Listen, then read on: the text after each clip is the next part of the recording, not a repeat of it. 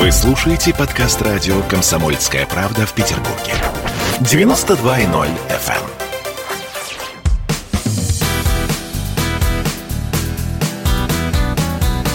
Легенды и мифы Ленинградского рок-клуба.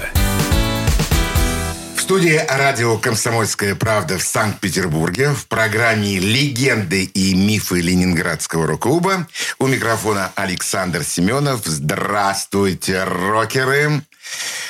Э, Ну, вначале я, конечно, хочу поздравить всех наших радиослушателей с наступившим уже новым 2021 годом.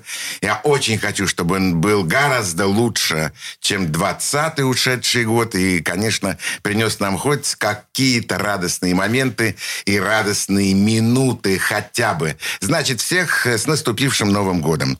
Сегодня у нас э, в студии «Комсомольской правды» музыкант группы «Аквариум», основатель первого в, в нашей стране, в России музыкального э, клуба «Там-там», э, продюсер, э, писатель, э, музыкант, конечно, в первую очередь, с моим большим уважением к нему. У нас в гостях Сева Гаккель. Сева, добрый вечер. Привет, Саша.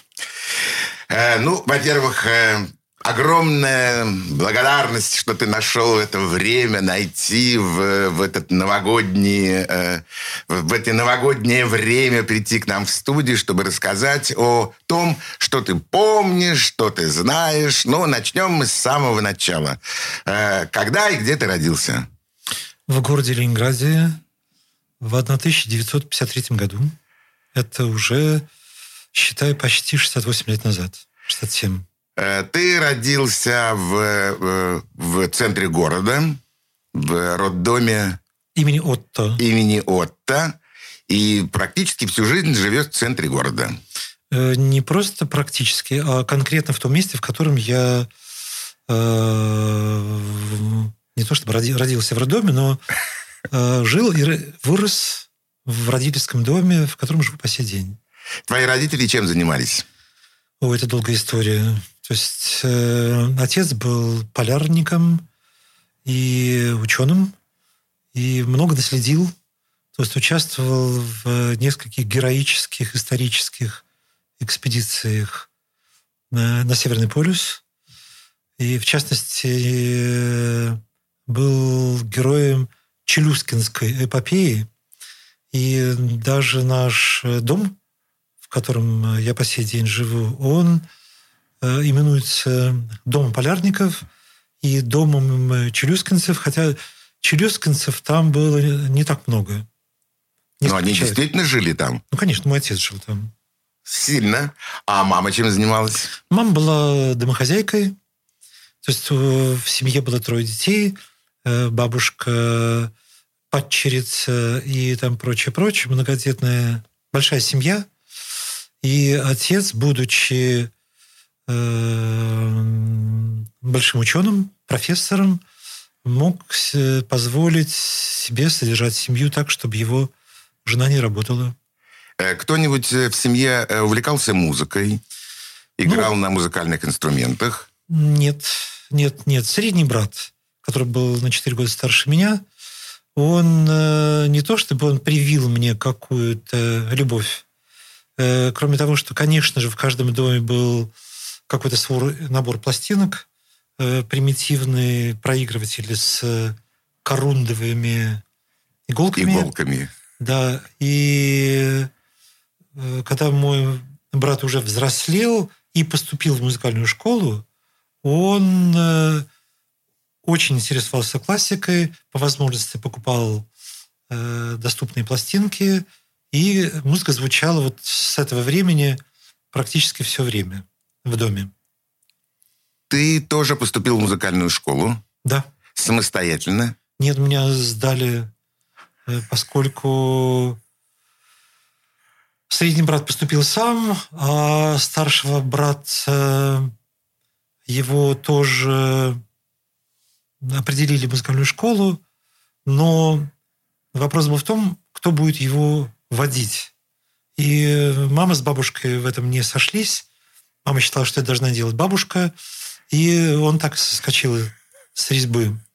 Вот. К тому моменту, когда пошел я, уже как бы я был последним э, и самым маленьким, уже нашлось время у матери. Первые там два... Три мы... года. Ну да. Я пришел, я меня сдали в 9 лет. Поэтому я где-то лет до 11, до 10 до 11, может, меня еще водили, а потом я дорожку протоптал с улицы Восстания на улицу Короленко. Угол Короленко пойти, и Некрасова. Да, можно было пойти вокруг Преображенского собора, либо там по Маяковского. Бах. Да, я ходил прямо по Некрасово, потому что ну, жил в угол Греческого Некрасова. Мне нужно было проехать три трамвайных остановки, поскольку школу музыкальную мы с тобой заканчивали одну. Я удивлен. Выбору твоего... Примерно в одно время, потому что я-то... Да, да, действительно, примерно в одно время. В 9 лет поступила. Я с самого начала. Значит, это вот где-то... Я закончил ее в 69 году. Я удивлен музыкальному инструменту, который ты выбрал. Я не выбирал. За меня его выбрали, потому что в те времена было наверное, сейчас э, каждый, каждое отделение имеет какую-то ограниченную возможность э, принять учеников в класс по какому-то инструменту. И вот когда меня привели, уже, наверное, это было поздно, и оставались места только на виолончель и балалайку. Вот. Я не имел представления ни о том, ни о другом. Но когда посмотрели пальцы, зубы, там и прочее, прочее. Зубы ты смотришь непременно Обязательно. у духовиков. Там постучали карандашиком туда-сюда. Ну и вот меня определили по классу виолончели. Когда передо мной стала эта задача, проблема, э, какой музыкальный инструмент выбирать, я подумал, музыкальная папка и плюс еще скрипка или труба, папа-трубач. Я выбрал фортепиано. Только музыка. Ты носил с собой виолончель? Ну, во-первых, у меня ее не было. Да, то есть виолончель нужно было в, выдают в музыкальной школе, либо найти по каким-то э, знакомым и у кого-то ее одолжить. Сначала там четвертинку, половинку, половинку. три четверти, бла-бла-бла. Вот. И у меня ее не было никогда во все годы обучения в музыкальной школе, э, и не было и потом. Ну, потом, на самом деле, у тебя появился инструмент, э, даже с необычным названием. Это уже... Это уже позже. Сейчас я бы хотел вернуться к музыкальному творчеству. Что за первый музыкальный трек, первая песня, которая прозвучит для наших радиослушателей? Ну, я бы предложил песню, которая была записана последней. То есть как-то принято, да, вот когда люди выпускают альбомы, э, начинать сначала с э, каких-то новых песен. Хотя я думаю, что слушателям как вашей радиостанции, так и во всех прочих мое творчество э, никому не знакомо, поэтому все равно в какой последовательности крутить какие-то песенки. Но я предложил поставить песню «Извилины». Слушаем. Одна из моих двух извилин, что изначально входили в комплект, уже почти распрямилась, почти что сошла на нет. Остался один изгиб, еще один пируэт В тридцать три оборота и треть, чтобы допеть куплет Мое туловище, мое антитело Весит без малого сто килограмм. Шесть пудов, почти центнер. Выставляй хоть в кунсткамеру, хоть в Инстаграм. Все пошло прахом, жизнь прожита зря.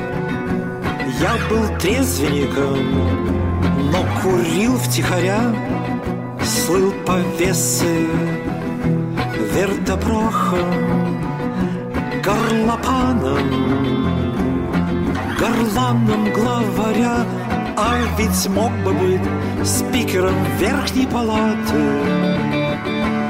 мог бы возглавлять Центробанк. Из первой скромной зарплаты купить корвет или винтажный Форд Мустанг мог быть панком или металлистом. Играть зубодробильный хардкор на худой конец виолончелистом Уйти из-под радара в ретрит или офшор То ли дело быть саксофонистом Играй себе прохладный джаз или бибоп И хотя в моих жилах течет африканская кровь Я не стану читать рэп. И в гробу видел хип-хоп. Может стать декабристом. Замутить мятеж, переворот И за попытку свергнуть тирана С гордо поднятой головой Взойти на эшафот. А может лучше к цыганам Закрутить сумасбродный роман. Потом сесть играть в карты И просадить поместье и всех крепостных крестьян С логикой у меня довольно туго. Какие крестьяне, я опять загнул не в попад? Легенды и мифы Ленинградского рок-клуба. Хроники Цыпкина. Известный писатель ведет аудиодневник специально для радио «Комсомольская правда». Каждый вечер Александр включает диктофон и записывает свои мысли о самом ярком событии дня. По пятницам в 10 вечера по московскому времени эти хроники без купюра цензуры звучат в эфире.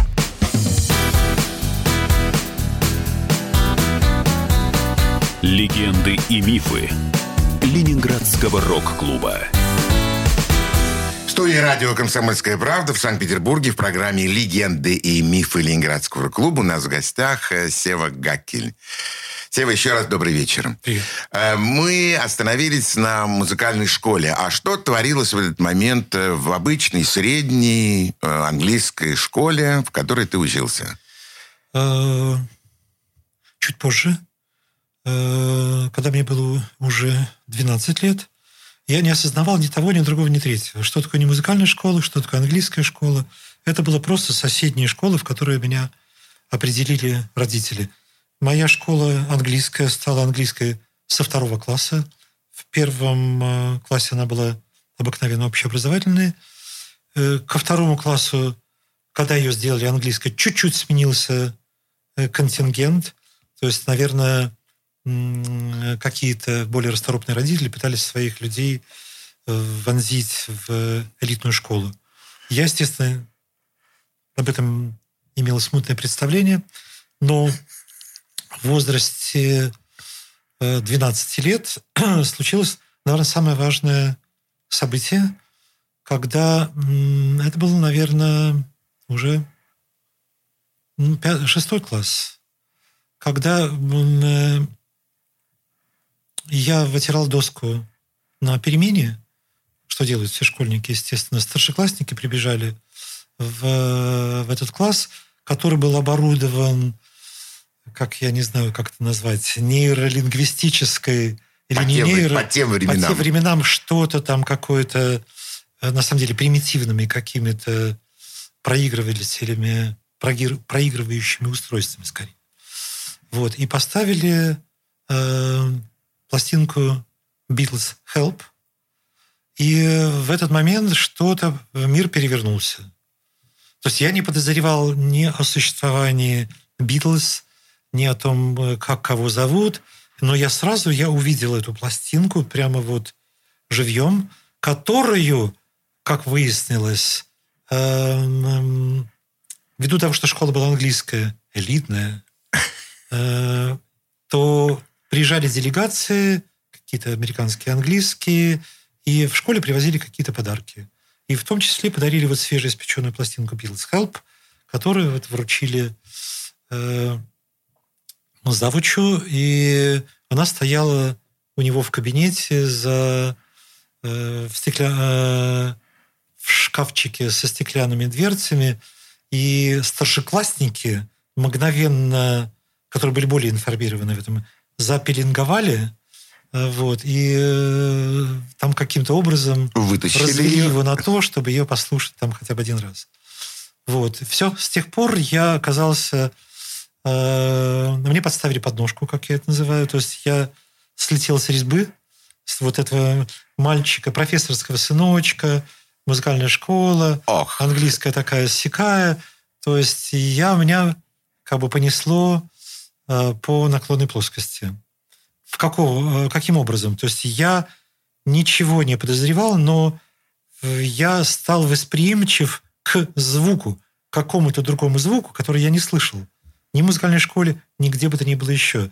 И как только я слышал знакомые нотки из форточки, во дворе, на улице, то есть я мгновенно на это реагировал. Ни у кого из моих друзей не было ни магнитофонов, ни проигрывателей, ничего. И только уже в более старших классах какие-то э, пластинки, сорокопятки стали появляться в разных классах. Естественно, происходил какой-то натуральный обмен, и мы совсем как бы будучи юными подглядывали и выклянчивали у старшеклассников хотя бы посмотреть на обложечки. Вот. И я оказался вот посвященным в эту историю. Э, Сева, на твоем месте у нас на станции, на радиостанции «Комсомольская правда» э, бывают все э, музыканты, которые, естественно, у большинства начинается свое музыкальное творчество с группы «Битлз». Ты единственный, который смог точно сказать, когда, с какого момента и с какой пластинки началось твое увлечение музыкой. Это помешало твоему обучению в музыкальной школе? Нет, не по мере, потому что я, участвуя в музыкальной школе, я плыл э, автоматически. То есть то, чему тебе там, э, то, чему тебя учили, то ты и постигал постепенно, не понимая зачем. Вообще не понимая зачем, да. Но уже в более старших классах ты, у тебя возникало какое-то ощущение, в первую очередь, когда, начиная там с пятого класса музыкальной школы, школы появился оркестр или квартет, или вот что-то, когда ты уже начал взаимодействовать с другими инструментами, и вот что-то музыка должна, должна э, уже стала складываться в какую-то общую картину. И ты начал постигать, что звук твоего инструмента в этом контексте что-то каким-то образом вставлено в какую-то ну, конструкцию. И ты стал понимать, вот как, допустим, в этот момент играют скрипачи, в этот момент э, в этом же оркестре надо мной возвышался мой средний брат, который играл на контрабасе. Контрабасе так играют. Э, И... Нет, иногда играют со смычком. Нет, нет, смычком, но смычок держит э, не как А, да, виолончелист, да. а так, такая широкая у них э, колодка. Это было твое музыкальное становление. Судя по тому, как ты говоришь, ты не очень любил учиться в музыкальной школе. Нет, это было такое как бы... Обязаловка. Это была обязаловка, но постепенно она стала входить в подкорку. По крайней мере, после первого концерта в, и музыкальной школе, и когда было, наверное, это был какой-то шестой-седьмой класс, э, общеобразовательной школы, а там, наверное, какой-то пятый, Если не То- четвертый. да, то я после концерта в капелле, когда ты вдруг приобретаешь опыт игры на сцене большого, лучшего, Лучшего концертного зала. зала, да. И после этого дневные концерты, ты приходишь домой, что-то произошло, ты никак не можешь понять, что. Вот какое-то обновление. Да, я вышел во двор, и я стал с э, девчонками прыгать на скачке. Ну вот какая-то была... Никого не было из мальчишек, с которыми можно было бы поиграть там в футбол. Ну вот что-то такое. И я понял, что я вот в этот момент стал чуть-чуть старше. Ну вот это вот детскость, там какие-то фантики и там прочее, прочее. Как красиво ты все это строишь и, и рассказываешь нашим радиослушателям. Я э, узнаю, как э, становятся музыкантами. Я не стал. Э, Да, ты, Я- не- ты стал музыкантом. Нет, нет. Ты еще скажи там рок-музыкантом. Не-не-не, не говорил, не говорил. Нет, Давай послушаем еще одну песню в твоем исполнении. Что это Ну, будет? я бы предложил песню э, «Не пей мой архыз». Слушаем. Ты много знаешь, ты знаешь больше, чем следует знать. знаешь, что должен я и кому я должен отдать. Может, тебе и много хочешь. Тебя есть больше, чем нужно тебе. Но что же ты хочешь? Что из того, что есть у меня, нужнее тебе? Что ж, бери. Моя рубашка будет ближе тебе.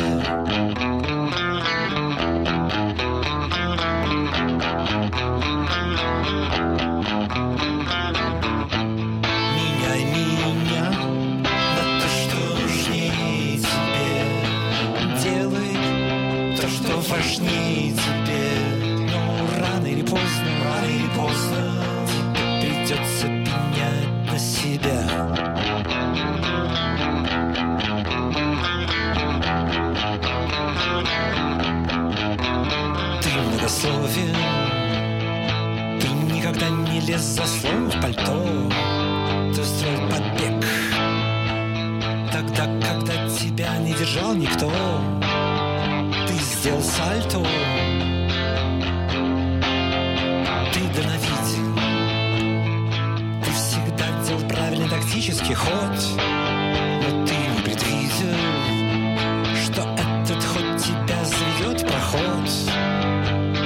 służebny.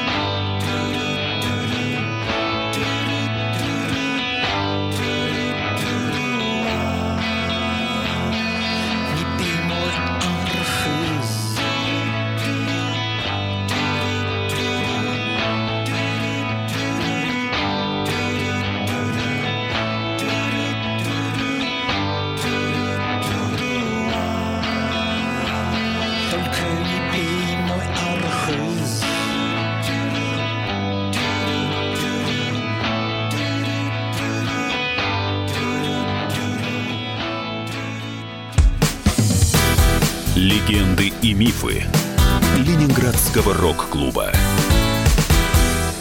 Когда градус эмоций в мире стремится к своему историческому максимуму. Когда каждый день — это война и мир в одном флаконе. Когда одной искры достаточно для пожара планетарного масштаба. В такое время нельзя оставаться спокойным и равнодушным. На радио «Комсомольская правда» стартовал сезон высокого напряжения. Новости со скоростью телеграм-каналов. Эмоции на грани дозволенного. Гости с Олимпа и со дна. Только высокое напряжение спасет мир. Разряд.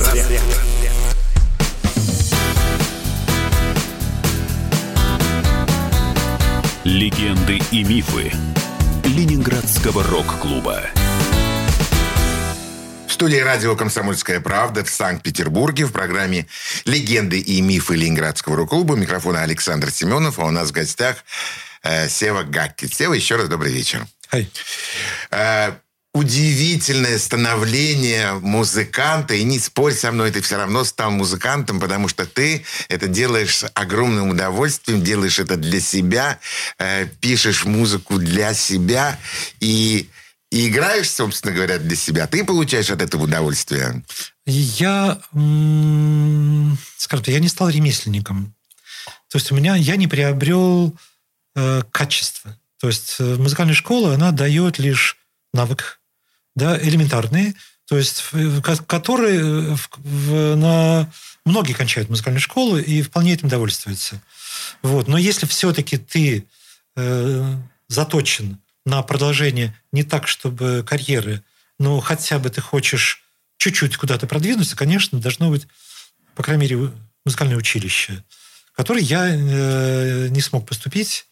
И э, потому что, в первую очередь, когда я закончил девятый класс, меня оставили в музыкальной школе на восьмой класс в качестве поощрения, чтобы я в тот момент, когда закончу общеобразовательную школу, то я бы уже был лучше готов к тому, чтобы поступать в училище.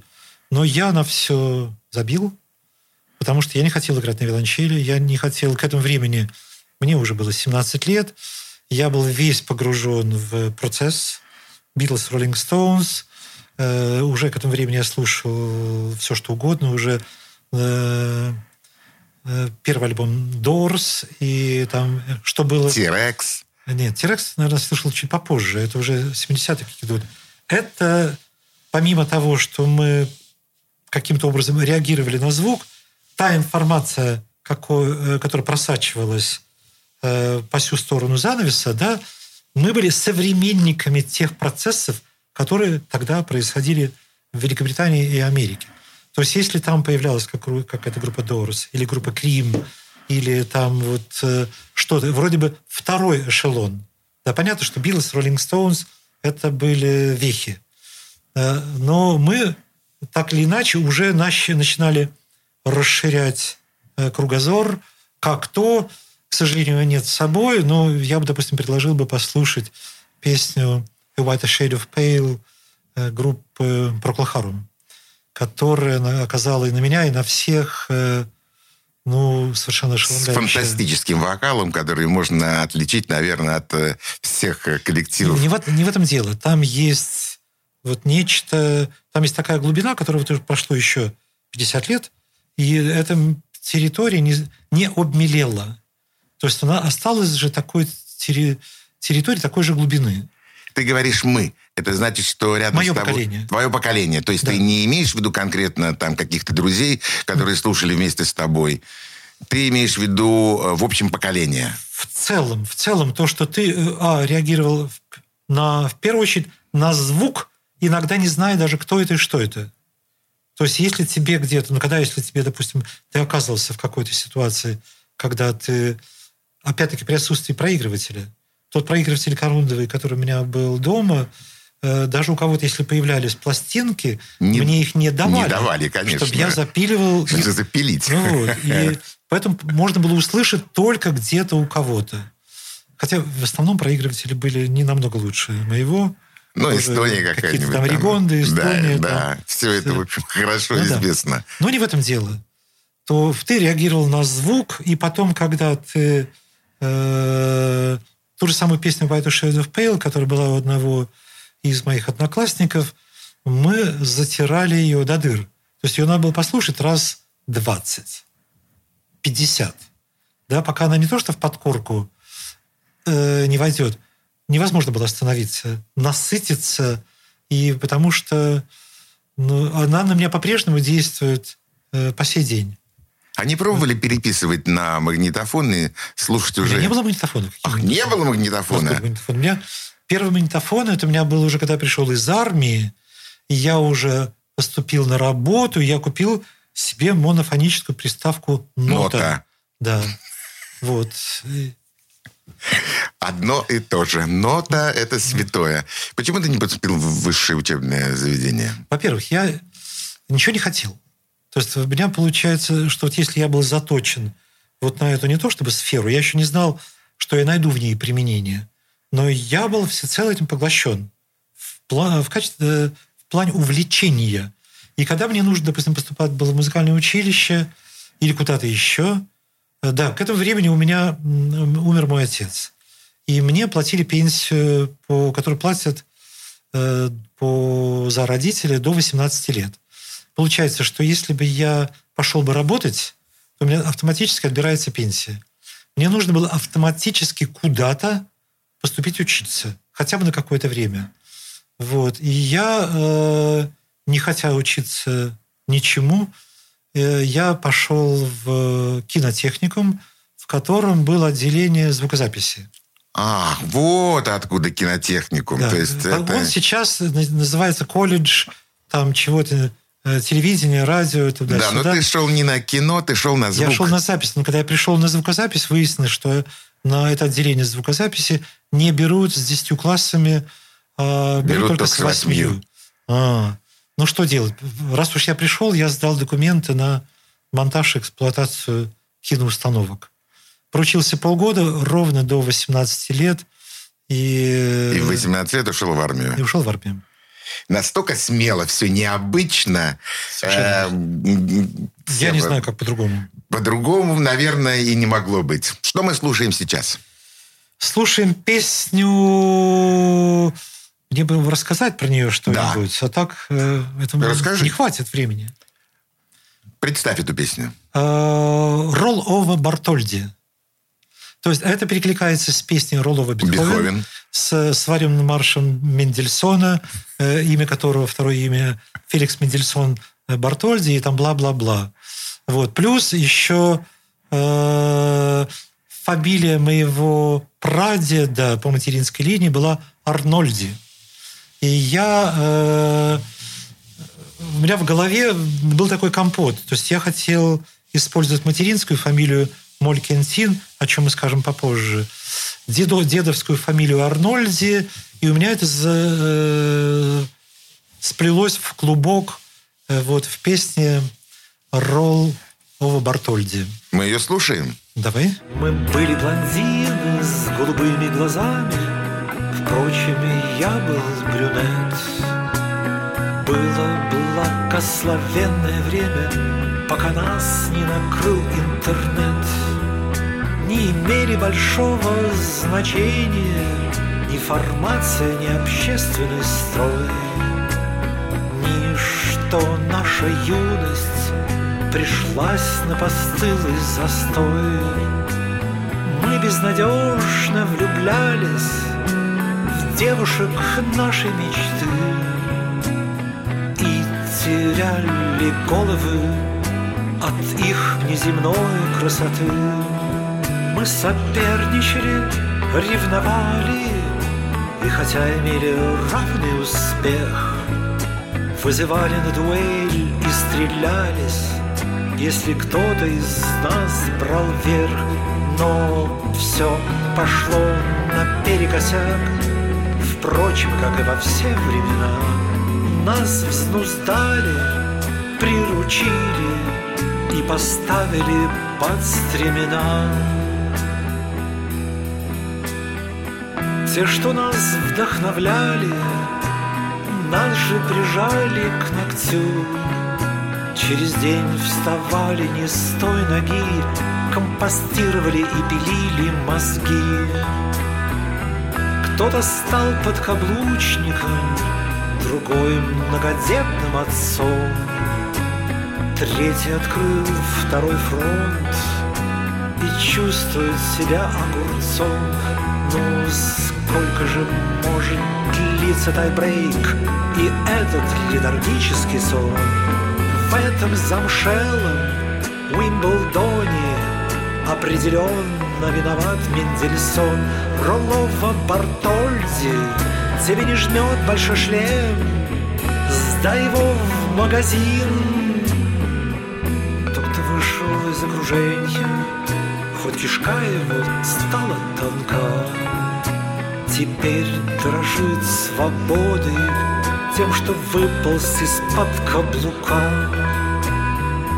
Впрочем, кто-то мне благодарен И хотя бы не проклинает меня Я знаю, что не идеален И мне следовало всыпать ремня. И я не хочу гневить судьбу. Хотя что-то явно не так. И я обрел бесценное знание Узнав, что земляной червяк. Едва мы разорвали оковы И настежь распахнули окно. Ловко свитая сеть мировой за кулисы Нас тут же утянуло на дно Нас развели, нас обули И дав на чай по рублю Нам накинули ту же удавку Только туже затянули петлю И если разгрести амбары души По сусекам, поскребя Легенды и мифы Ленинградского рок-клуба. Каждую субботу в 9 утра и каждое воскресенье в 8 вечера Михаил Антонов подводит музыкальные итоги недели. Вы голосуете за любимые песни, а мы ставим их в эфир. Хиты, раритеты, каверы, музыкальные новинки, интервью со звездами и песни от ведущего. Поднимались Иваны, ни свет, ни заря. Настоящий хит-парад на радио «Комсомольская правда». По субботам в 9 утра и в воскресенье в 8 вечера. Включайтесь.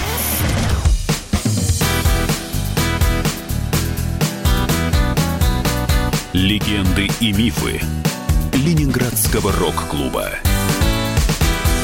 В студии радио «Комсомольская правда» в Санкт-Петербурге в программе «Легенды и мифы Ленинградского рок-клуба» у нас в гостях э, Сева Гаки. Сева, еще раз добрый вечер. Ай. Ты так необычно представил нашим радиослушателям свое музыкальное становление, как оно все было. Это действительно удивительно, просто совершенно необычно. Сегодня ты творческая личность, сегодня ты концертирующий музыкант. Начинающий.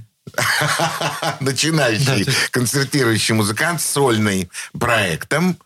Э, У него очень необычное название у этого проекта. Пожалуйста, скажи, почему он так называется. Ну и, и представьте несколько работ или те концерты, которые э, будут проходить э, в этом году. Эм, 30 лет, более 30 лет я ушел из прославленного коллектива и не собирал возвращаться, не собирался возвращаться на сцену. Как бы это ни пафосно не звучало, но получилось так, что вот уже совсем будучи в преклонных годах, я обнаружил, что у меня накопилось какое-то количество песен, которые, ну, жалко бросать. Хотелось бы что-то записать, а что-то просто уже я, ну, может быть, чуть позже вернусь к этому, я не хочу больше ничего записывать. Принципиально. Потому что каждая запись для меня сопряжена со стрессом. Неважно там, в чем заключается. Вот. Поэтому я решил эту э, схему оставить разомкнутой и попытаться играть маленькие концерты в крошечных клубах там э, на 20-30, там максимум 50 человек. Вот на больше я не претендую и не хочу претендовать, потому что для меня это камерные залы, это оптимальный формат. Э, И свой проект я назвал «Сева and the Molken Teens». Э, Почему? Э, Малькинтин – это м, девичья фамилия моей матери и фамилия моего деда Всеволода Малькинтина, э, Всеволода Рудольфовича Малькинтина, который был капитаном Павловского полка, который в 18 году был расформирован, и в 19 году вместе уже с армией Деникина, которой он примкнул, как большинство офицеров, кто-то там сдался красным, кто-то как-то Белым. белым, э, он отступил по классическому сценарию через Севастополь, Константинополь и оказался в Париже.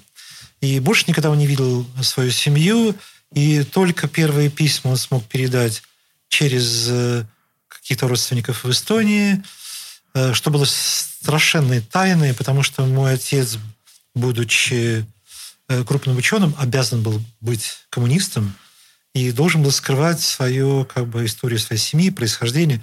То, что там где-то э, отец его жены был белым офицером, это расстрел. Ну, там какой-то там... Конечно.